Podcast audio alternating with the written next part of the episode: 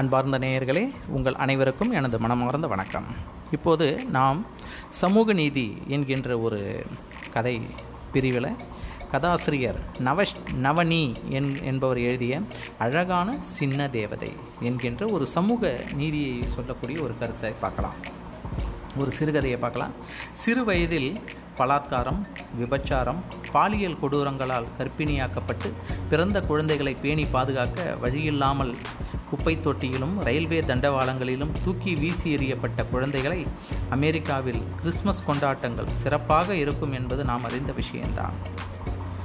கிட்டத்தட்ட அக்டோபரிலிருந்து ஜனவரி முதல் வாரம் வரை ஹாலோவின் நன்றி தெரிவிக்கும் விழா கருப் கருப்பு வெள்ளி கிறிஸ்மஸ் புத்தாண்டு என வரிசையாக விழாக்கள் கோலாகலமாக இருக்கும். இந்த மாதங்களில் இந்த மாதங்களில் பள்ளி கல்லூரி மற்றும் அலுவலகங்களில் இலையுதிர் கால விடுமுறை என்றும் குளிர்கால விடுமுறை என்றும் அதிகான நாட்கள் விடுமுறையாக இருப்பதால் எங்கு பார்த்தாலும் போக்குவரத்து நெருக்கடியும் எல்லா கடைகளிலும் ஜன நெருக்கம் அதிகமாகவும் இருக்கும். இதனால் எல்லா கடைகளுக்கும் வியாபாரிகளுக்கும் ஏக கொண்டாட்டம்தான். நம்மூர் ஆடி தள்ளுபடி அட்சய திருதியை ஸ்பெஷல் மாதிரி வியாபாரிகள் இங்கும் தள்ளுபடி என்ற பெயரில் கொள்ளை லாபம் ஈட்டுவார்கள். இப்படி தள்ளுபடி காலங்களில் தான் அமெரிக்காவில் வசிப்பவர்கள் அதிகமான பொருட்கள் வாங்குவார்கள். வெளியூர்களில் வசிப்பவர்கள் தங்களின் குடும்பங்களோடு சேர்ந்து கொண்டாடுவதும் இந்த பண்டிகைகள் தான் மேலும் நம் இந்தியர்கள் போல் பிற நாடுகளிலிருந்து புலம்பெயர்ந்து அமெரிக்காவில் வசிக்கும் எல்லா மதத்தினரும் இந்த பண்டிகைகளை சிறப்பாக கொண்டாடுவார்கள். இப்படி கொண்டாட்டங்கள் நிறைந்த இம்மாதங்களில் அமெரிக்காவில் நான் பல ஆண்டுகள் வசித்திருந்தாலும் கடந்த நான்கு ஆண்டுகளாக எனக்கு இங்கு அமெரிக்காவில் இருக்கும் வாய்ப்பு கிடைக்கவில்லை. ஆனால் இந்த ஆண்டு அந்த வாய்ப்பு எனக்கு கிடைத்தது. என் குடும்பத்தில் அனைவருக்கும் அளவற்ற மகிழ்ச்சி. இப்படி கொண்டாட்டங்களினுடைய பக்கத்து மாநிலமான அலபாமாவுக்கு ஒரு வார பயணமாக குடும்பத்துடன் சென்றிருந்தேன். பகல் முழுக்க குதூகலமாய் ஊரெல்லாம் சுற்றிவிட்டு இரவு நாங்கள் தங்கியிருந்த ஓட்டலின் நீச்சல் குளத்தில் குளிப்பது வழக்கமாக இருந்தது. இப்படி ஒரு நாள் நான் குடும்பத்தோடு நீச்சல் குளத்தில் குளித்து கொண்டிருந்தேன். வழக்கத்திற்கு மாறாக அன்று அதிக நபர்கள் இல்லை. நீச்சல் குளத்தில் மொத்தமே சுமார் ஆறு ஏழு பேர் தான் இருக்கும். அப்போது ஒரு அமெரிக்க தம்பதியினர் சுமார் மூன்று வயதிற்கும் ஒரு பெண் குழந்தையோடு உள்ளே வந்தனர். அவர்கள் உள்ளே நுழைந்ததும் நானும் என் மனைவியும் ஒருவரை ஒருவர் பார்த்து கொண்டோம். காரணத்தை பிறகு சொல்கிறேன். அந்த பெண் குழந்தை என் குழந்தைகளோடு மிக நெருங்கி குதூகலமாய் நீந்தியும் விளையாடியும் சிரித்தும் மகிழ்ந்தது. எங்களுக்கும் அந்த தம்பதியினருக்கும் மிகவும் மகிழ்ச்சியாக இருந்தது. ஆனால் நானும் என் மனைவியும் அடிக்கடி பார்த்து கொள்வதை தவிர்க்க இயலவில்லை. காரணம் அந்த பெண் குழந்தைக்கு அப்படியே தமிழ் முகம். அந்த தம்பதியினர் இருவருமே அமெரிக்கர்கள்.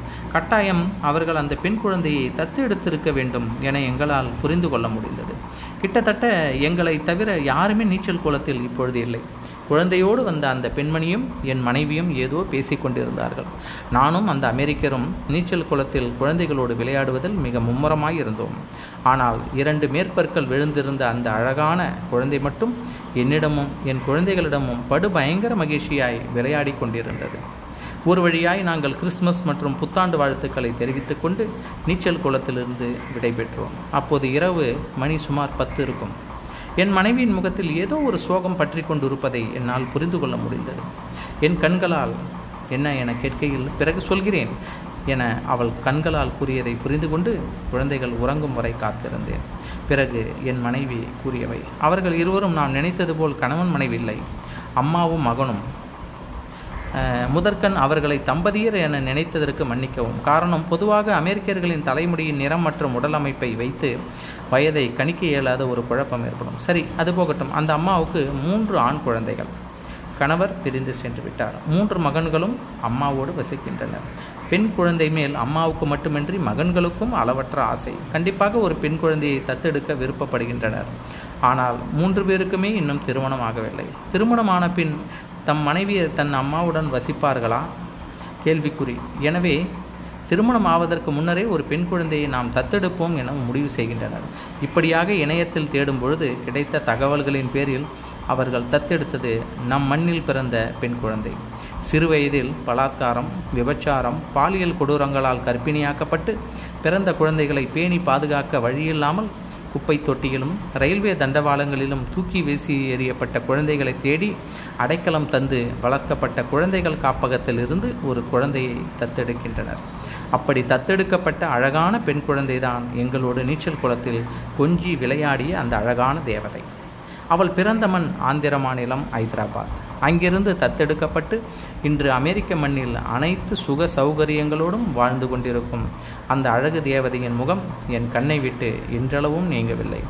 அந்த குழந்தையை அவர்கள் காப்பகத்திலிருந்து ஏற்றுக்கொண்ட பொழுது கிட்டத்தட்ட ஊட்டச்சத்து பற்றாக்குறையால் மூன்று கிலோ குறைவாக இருந்ததாகவும் தற்போது கடந்த மூன்று மாதங்களில் இரண்டு கிலோ எடை அதிகரித்திருப்பதாகவும் அந்த தாய் கூறிய ஆறுதல் அடைந்ததை என் மனைவி என்னிடம் கூறியதை நினைக்கையில் என் கண்கள் என் கட்டுப்பாட்டை மீறி கலங்குவதை என்னால் கட்டுப்படுத்த இயலவில்லை.